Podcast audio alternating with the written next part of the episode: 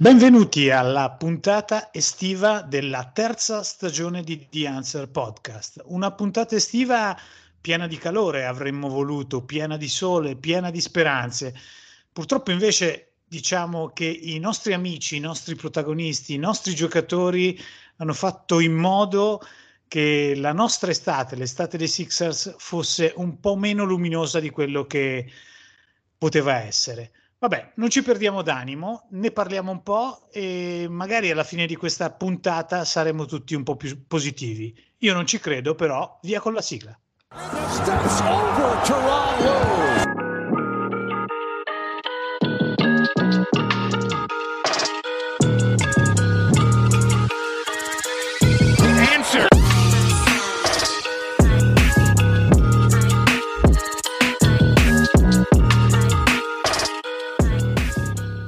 Qui Doc, innanzitutto un piacere risentirti dopo due mesi dall'ultima puntata e hai detto bene, effettivamente quest'estate eh, non è stata molto positiva fino ad ora per, per, i Sixers, anzi tutt'altro possiamo dire che sia stata forse una delle peggiori off-season degli ultimi anni, se non addirittura la peggiore, la paragono quasi a quella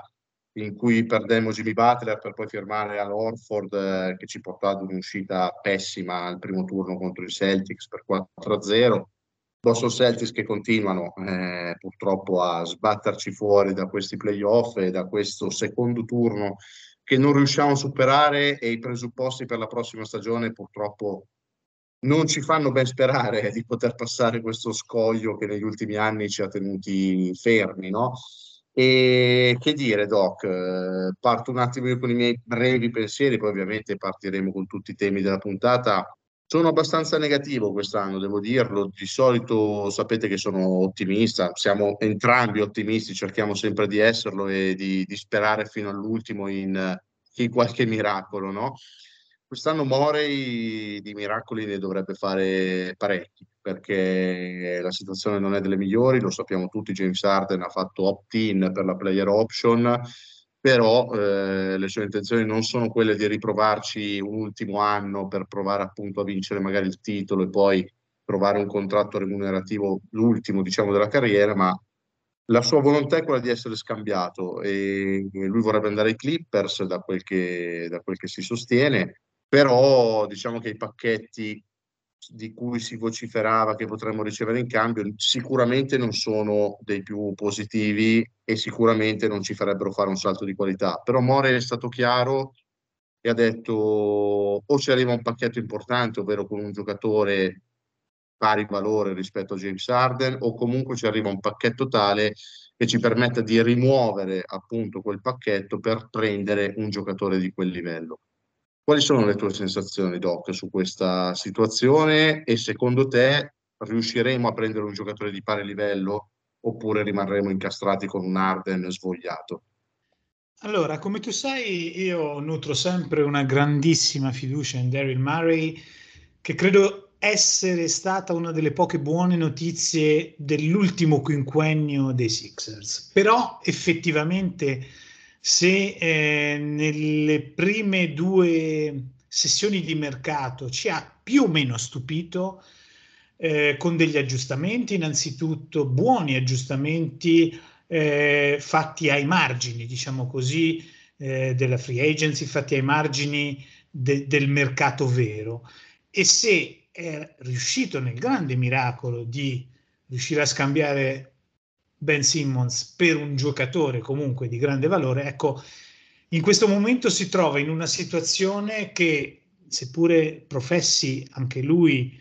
un sano realismo, mi sembra a, ammetta le difficoltà che può portare.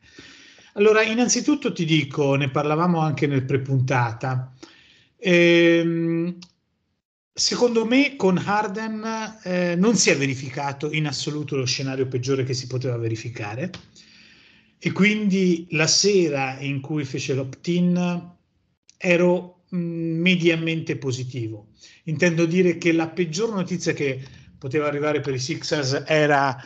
un rinnovo a 3-4 anni che avrebbe affondato il futuro di questa franchigia. Quindi il fatto che abbia optato e quindi contemporaneamente al mancato rinnovo non abbiamo neanche avuto una perdita zero, mi rendeva, se non positivo, diciamo moderatamente contento.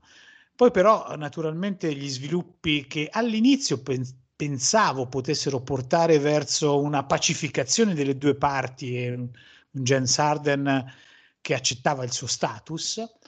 eh, non si è verificato e anzi la, la, la, la, guerra sembra essere appena iniziata. Allora, capisco molte cose, capisco il fatto che i giocatori ormai in NBA forzino la loro posizione come vogliono, questo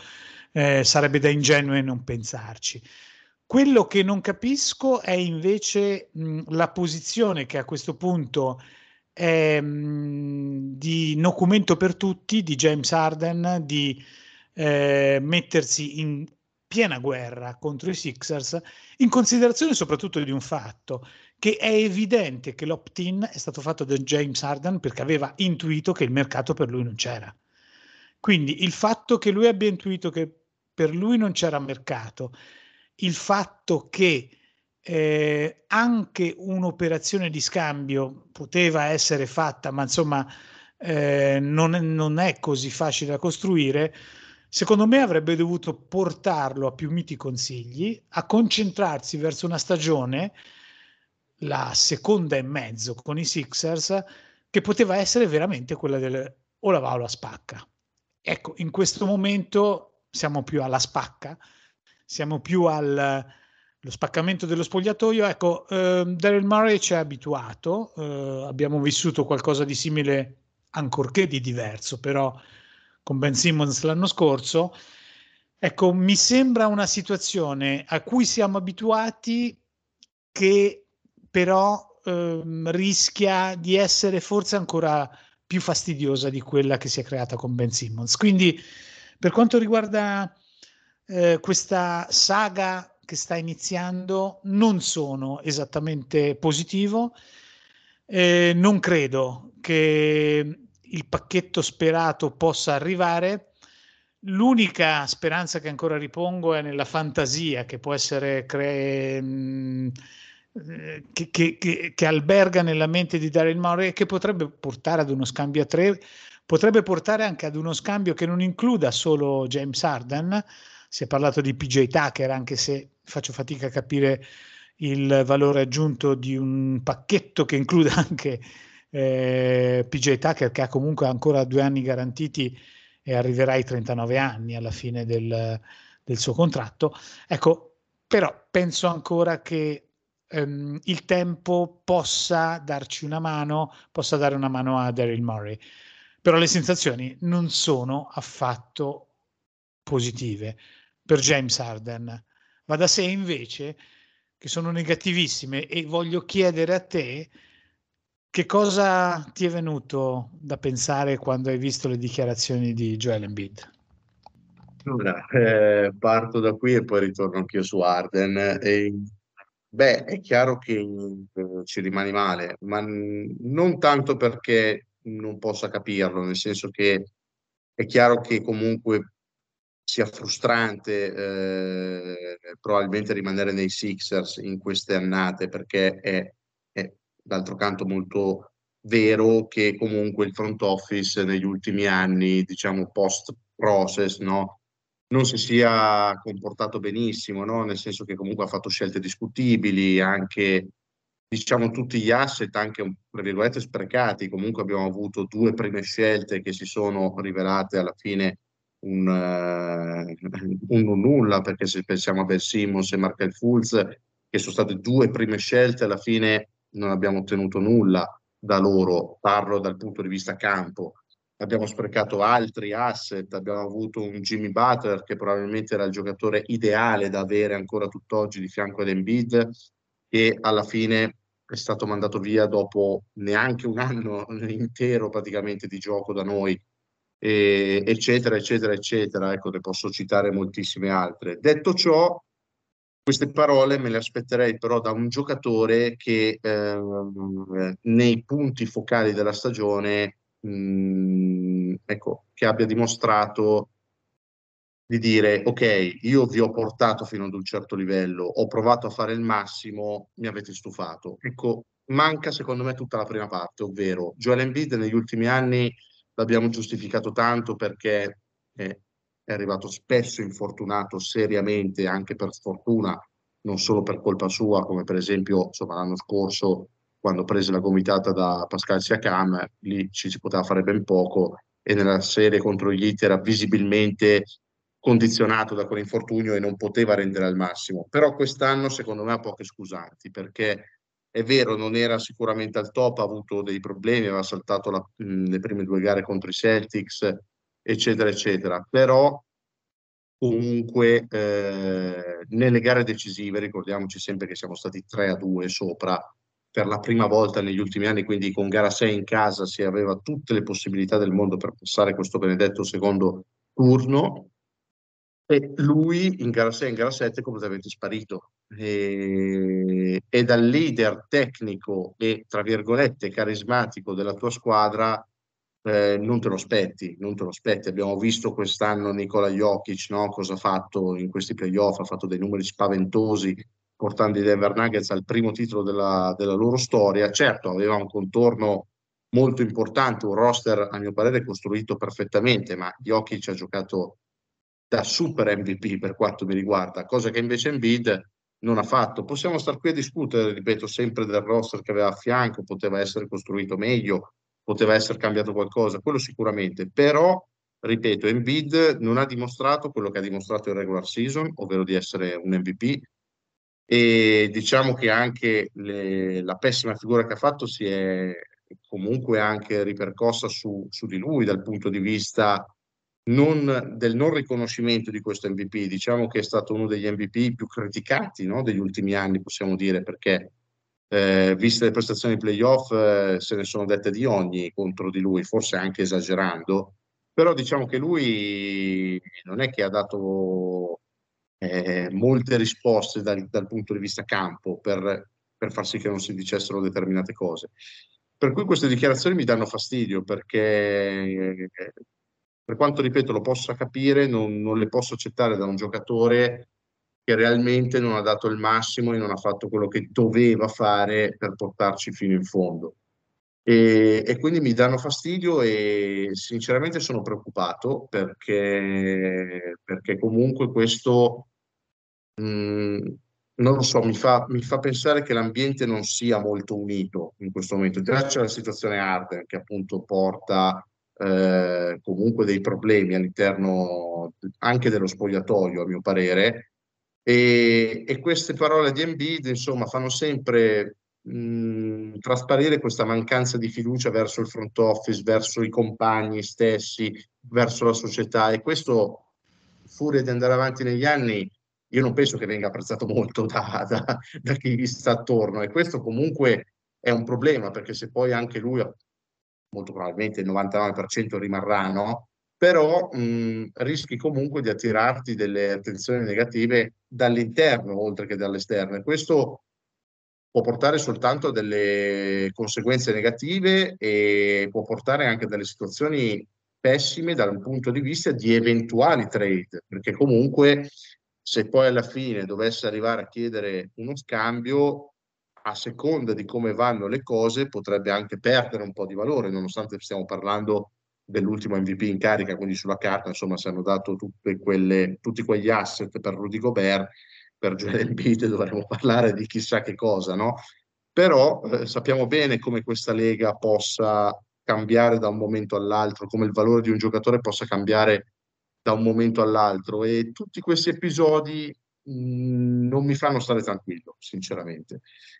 E e sinceramente mi aspetterei un altro comportamento. Io l'ho sempre difeso, lo sai bene, lo sanno i nostri ascoltatori, però sto iniziando a stufarmi di questi suoi atteggiamenti e ti ripeto, lo posso capirlo fino in fondo, però devi essere un leader e sinceramente dopo le prestazioni di questi playoff, invece di dire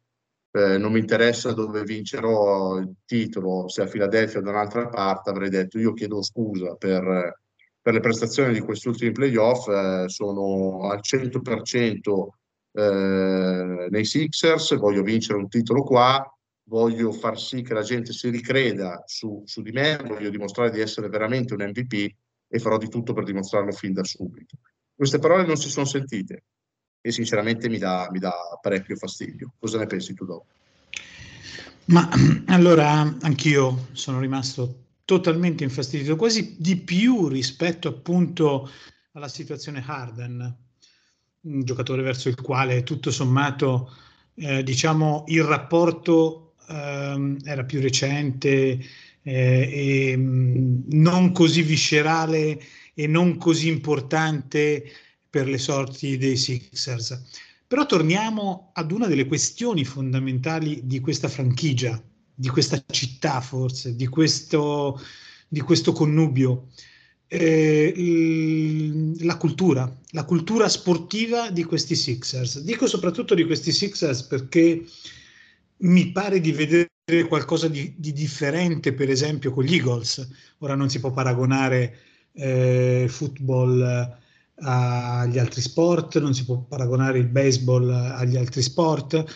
Eh, però per quanto riguarda i Sixers, alla fine ci ritroviamo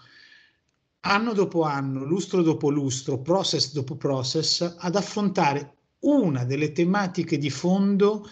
che questa squadra si è sempre portata dietro, l'incapacità non solo di attrarre talenti, come città, come, come franchigia, ma di conservare all'interno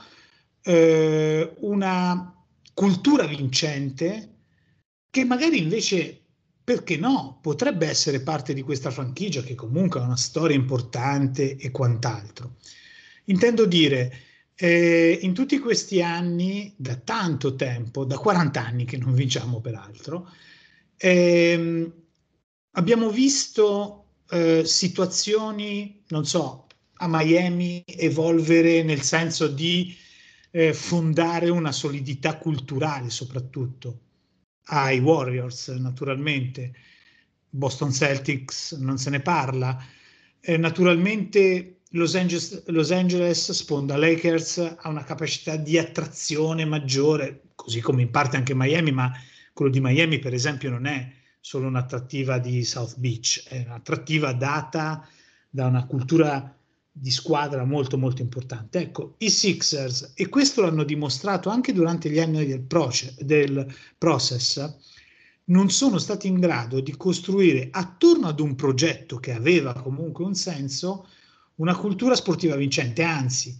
eh, durante gli anni di Brian Colangelo ci siamo ritrovati al disastro più totale. Poi ehm, andato via lui, ehm, la squadra è stata improvvisamente lasciata in mano dalla proprietà a tutto sommato una dirigenza non in grado di gestire la situazione. E eh, ad oggi, quando escono questioni come quella di Simmons, poi quella di Harden, poi quella di Embiid e poi chissà quale altre ancora, oltre a tutti gli errori che hai detto tu, però quando a prescindere dagli errori si arriva sempre ad una situazione di malessere, vuol dire che i semi di una cultura sportiva importante sono stati nuovamente sprecati, non hanno attecchito e dobbiamo ricominciare da capo. Quindi da un lato magari guardi Tyrese Max e pensi, beh, può, essere il futuro di questa franchigia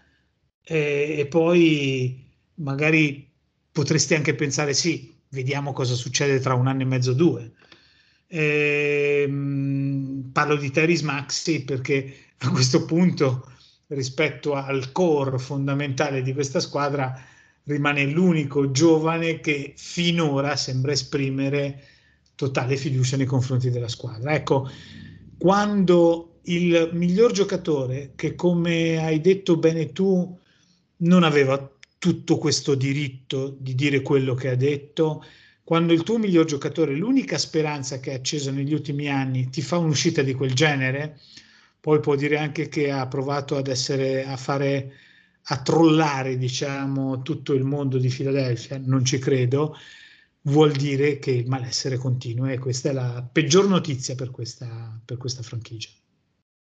Esatto, esatto. Tra l'altro tu hai nominato Tyrese Max e mi viene una domanda, quanto ci metterà anche Tyrese Max ad arrivare a quel punto di non ritorno? Perché qua mi sembra che effettivamente si arrivi sempre a quella situazione, se ci pensiamo anche più o meno Allen Iverson arrivò a quei livelli, no? Cioè nel senso è un continuum eh, che dura da parecchio tempo eh, in questa franchigia. Come dici tu, cioè, siamo una delle franchigie più storiche di questa lega perché dagli anni 60 agli anni 80 abbiamo dominato anche questa lega, forse abbiamo vinto anche meno di quello che avremmo potuto realmente vincere, no? Insomma, dal, dal 77 all'83 siamo sempre quasi stati il finale praticamente e abbiamo raccolto anche meno di quanto meritavamo, secondo me. Da quel momento lì in poi, diciamo già dalle scelte con Charles Barkley, eccetera, eccetera, eccetera, mi sembra veramente di, di vivere ogni anno la stessa situazione intervallata magari da qualche spezzone breve di tempo dove le situazioni sembrano un po' tranquille, oppure ci sono quegli anni di transizione dove mh, relativamente, non dico che non ti importa, però mh, sono quegli anni dove sai che non puoi fare né troppo né troppo poco e quindi rimani un po' nel limbo e vai avanti finché poi non, non succede qualcosa. Ecco, negli ultimi anni, come hai detto tu bene, c'è sempre questo malessere che, che non va bene perché effettivamente anche un giocatore che un free agent, anche importante, che vede da fuori la situazione e vede che questa franchigia comunque continua a ripetere gli stessi errori. E, come dici tu, non si crea una cultura vincente, una mentalità vincente, non si crea una cultura anche di tranquillità, possiamo dire, con che voglia dovrebbe venire a Filadelfia? Già considerando il fatto che non siamo appunto una franchigia che attrae di per sé grandi free agent. Quindi questo è un problema, è un problema importante e tra l'altro, come dicevi bene tu prima, mh, mm, voglio riprendere questo discorso, cioè James Harden, se ci pensiamo, negli ultimi anni ti ha fatto solo dei favori, perché comunque dopo che appunto l'hai preso tramite scambio, ha rinnovato con un, un contratto da uno più uno con la player option di quest'anno. Quest'anno poteva comunque benissimo dire io o mi date quattro anni a X milioni o io me ne vado e comunque accettando la player option ti dà la possibilità di ottenere del materiale in cambio. Cioè, effettivamente, come dici tu, James Harden poteva benissimo fregarsene, alla fine non ha un legame con Philadelphia, con la città di Philadelphia, che ha per esempio appunto Joel Embiid o altri giocatori, no? Eppure, da quel punto di vista, nonostante appunto neanch'io, neanch'io condivida il suo comportamento attuale, ti ha fatto comunque dei favori se ci pensiamo bene. Joel Embiid se va verso quella direzione poi lui si, si nasconde sempre dietro appunto questa situazione del trollare ok, però appunto come dici tu, dopo un po' non ci credo più nemmeno io e, e questi comportamenti appunto iniziano, iniziano, veramente a darmi fastidio. Detto ciò, eh, abbiamo parlato insomma dei due appunto, delle due situazioni principali che si stanno vivendo in questo off-season, poi Joel Embiid, ripetiamo, 100% rimarrà sicuramente a Filadelfia, a meno di cataclismi, e la situazione di James Harden è da monitorare e credo che sinceramente andrà per le lunghe. Nel frattempo, comunque, Daryl Morey ha fatto dei movimenti per questo roster e sinceramente anche da quel punto di vista sono, sono rimasto perplesso perché sinceramente, tolto il fatto che abbiamo su 14 giocatori più 3 two-way, quindi 17 al momento roster, abbiamo più o meno 12 centri. Tolto questo, eh, sono state fatte, secondo me ci siamo indeboliti, tolta appunto le situazioni Arden e Bid, siamo più deboli dell'anno scorso. Comunque hai perso Young, hai perso Melton, hai per, eh, Milton, scusate, hai perso McDaniels, eh, va bene, non saranno nomi eclatanti, però hai preso Patrick Beverly, che a me sinceramente non è mai piaciuto, devo essere molto onesto, e, e sinceramente può portare sì grinta, esperienza, quello che vogliamo, ma è uno che ai playoff può stare in campo forse 5 minuti. Hai preso Bamba, che per carità, rispetto agli ultimi backup center che hanno avuto una media dai 39 ai 45 anni, sicuramente è più giovane, più atletico, può aprire il campo, ti può dare anche delle soluzioni in più, però anche lui difficilmente lo vedo eh, utilizzabile ai playoff in situazioni comunque per far riflettere in bid. Hai, hai rifirmato Paul Reed, anche se comunque anche lì Ainge ha messo quella clausola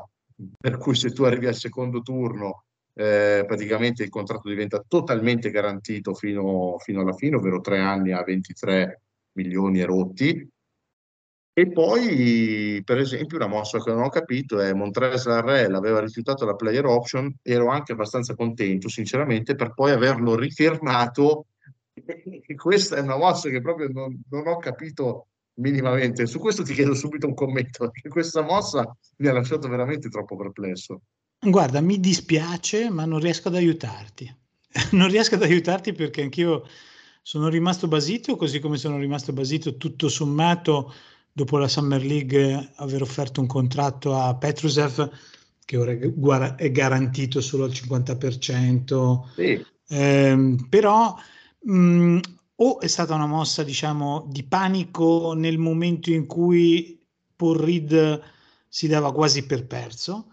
però mh, non è non è Montrez Harrell che ti risolve i problemi. Ecco,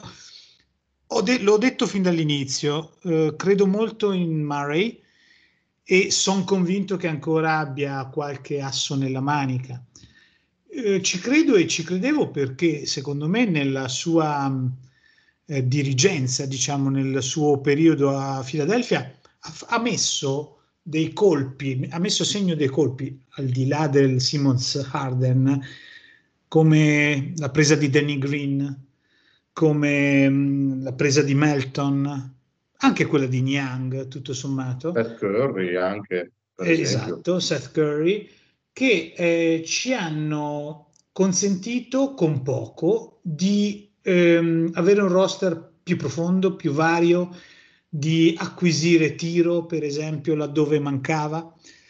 Non, non mi sembra neanche una, un mercato fatto da lui, se devo dire eh, fino, fino adesso. E quindi questo mi rende molto, molto, molto perplesso. Allora, una delle spiegazioni che mi posso dare, anche se ripeto, prescinde dall'aver rifirmato Harrell che non continua a capire, è che è chiaro che ehm, Murray voglia mantenere tutta la flessibilità possibile per quello che è il suo obiettivo, eh, cioè l'estate del prossimo anno. Ora però l'estate del prossimo anno a questo punto, con la nuvola tirata fuori dalle parole di, di Embiid, rischia di essere un obiettivo non più obiettivo, perché praticamente potrebbe arrivare troppo tardi per cercare di salvare il futuro immediato di questa franchigia, perché poi un futuro naturalmente ci sarà sempre, che potrebbe essere anche molto doloroso se dovessimo ricominciare da capo totalmente, però diciamo il futuro a breve di questa franchigia si dovrebbe fare nel giro dei prossimi due anni, quest'anno il prossimo massimo, il prime di Embiid, eh, però eh, se già decidi che questo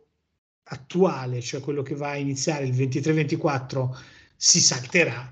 poi è difficile pensare che qualcosa di estremamente positivo possa avvenire invece nell'estate del 2024. Ripeto, continuo ad avere fiducia in Daryl, però eh, le mosse di mercato che ha fatto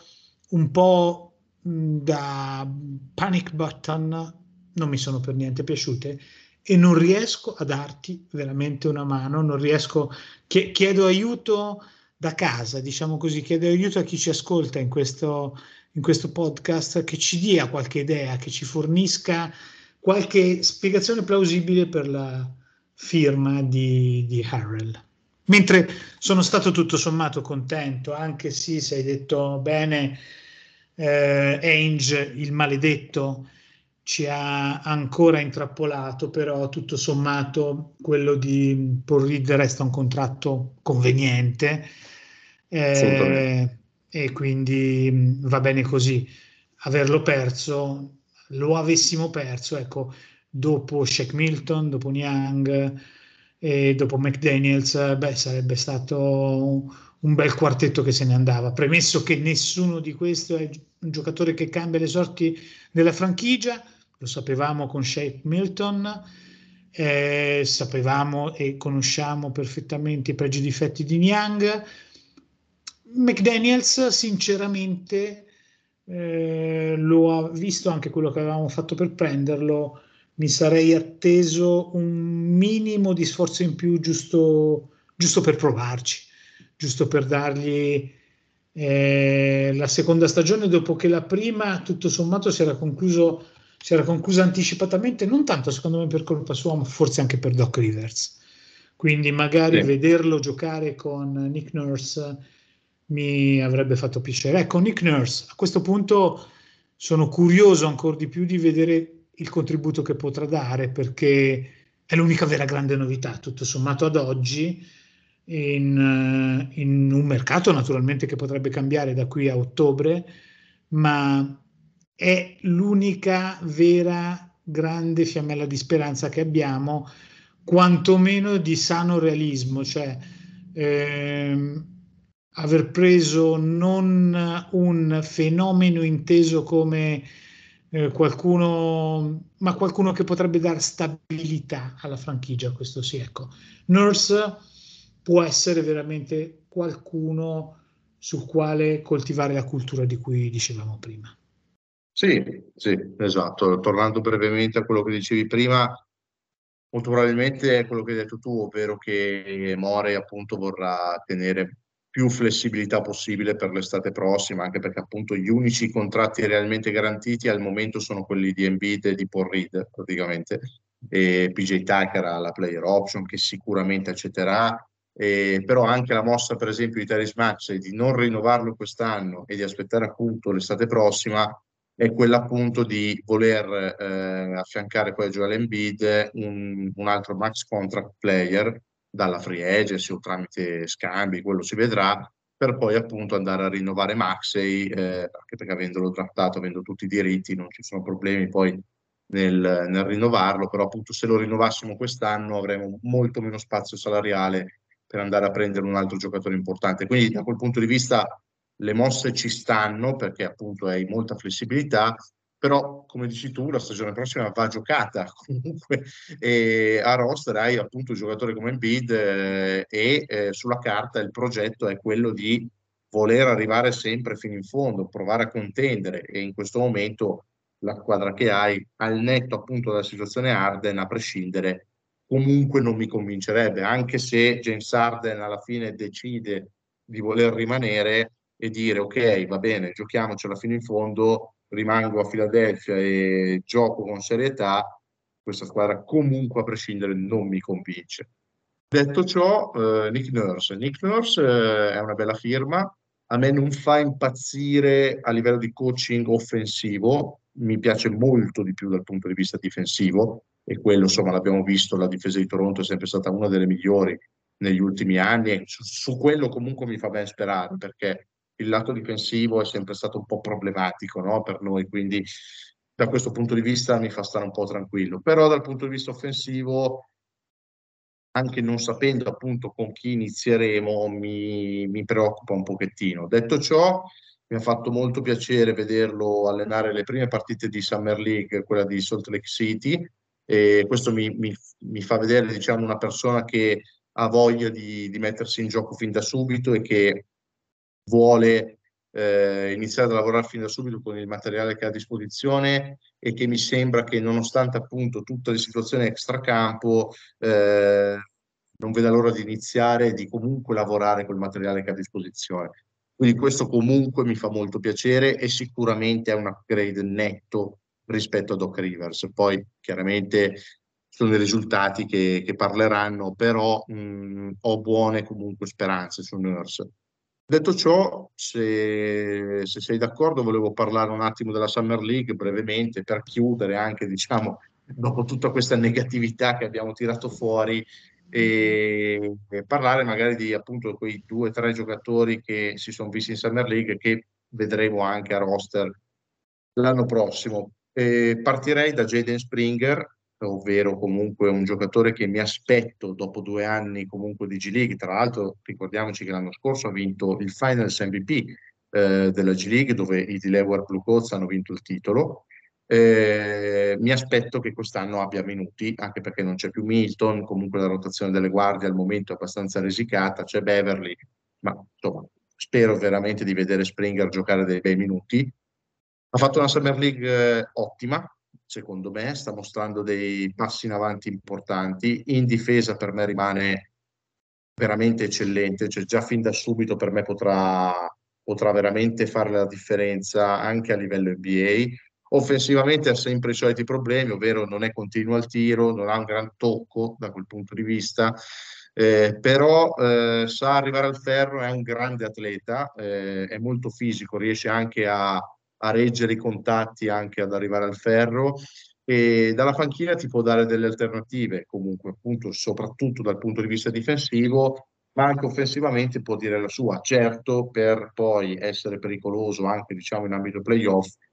dovrà mettere sul tiro, però sicuramente Springer mi ha convinto e spero appunto dopo due anni, ricordiamoci che comunque è ancora un 2002, tra l'altro di settembre, quindi deve ancora compiere 21 anni, eh, spero di vederlo sinceramente in campo. E poi vorrei parlare, prima di parlare di Petrusev, vorrei parlare dei, dei two-way contract. Di Tubelis parlo poco perché si è visto zero praticamente, quindi tanto un giocatore che mi sembra il classico europeo che domina il college, anche perché sappiamo bene che il college è un basket completamente diverso, che può fare molto bene in Europa, ma che in NBA sinceramente non vedo questa gran carriera futura, ecco, un giocatore abbastanza lento da quel punto di vista, molto attaccato al post, può aprire il campo, però difensivamente mi sembra il classico lungo che faccia fatica a stare dietro ai piccoli e che poi non sia troppo strutturato per stare contro i lunghi NBA, più che altro che per un problema più che altro di mobilità, quindi ecco, diciamo che si è visto poco, aspettiamo magari di vederlo in pre-season, ma dubito che farà molti minuti con, eh, con i Sixers. Chi invece eh, secondo me potremmo sfruttare sono gli altri due, ovvero Ricky Council e Terquavion Smith. Council è letteralmente un animale, nel senso che non sa tirare minimamente, quindi questo chiaramente lo limiterà molto, però eh, ad arrivare al ferro a livello di atletismo e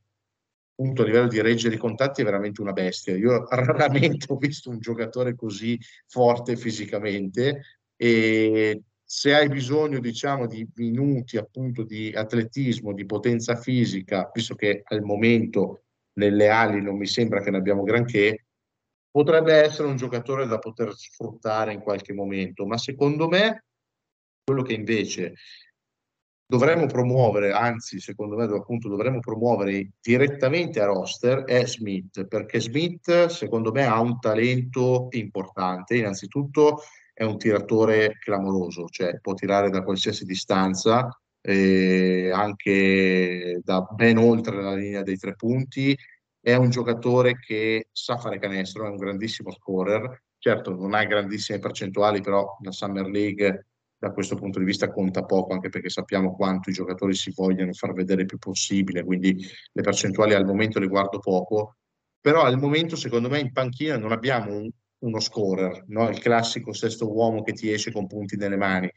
e lui potrebbe diventarlo col passare del tempo. Eh, si parlava addirittura di quest'anno di, un, di, una chiamata al primo giro al draft, invece è finito undrafted, e, però secondo me ha il talento per poter veramente fare molto bene. E, e, ripeto, vista la mancanza di scoring dalla panchina, io sinceramente una chance gliela darei, e comunque ha fisico NBA, appunto a tiro, sa fare canestro, ha un gran tocco, sì, in difesa si perde un pochettino, ma chiaramente se no staremmo parlando di un gran giocatore e io una chance gliela darei. Non so tu Doc cosa hai visto, però ecco,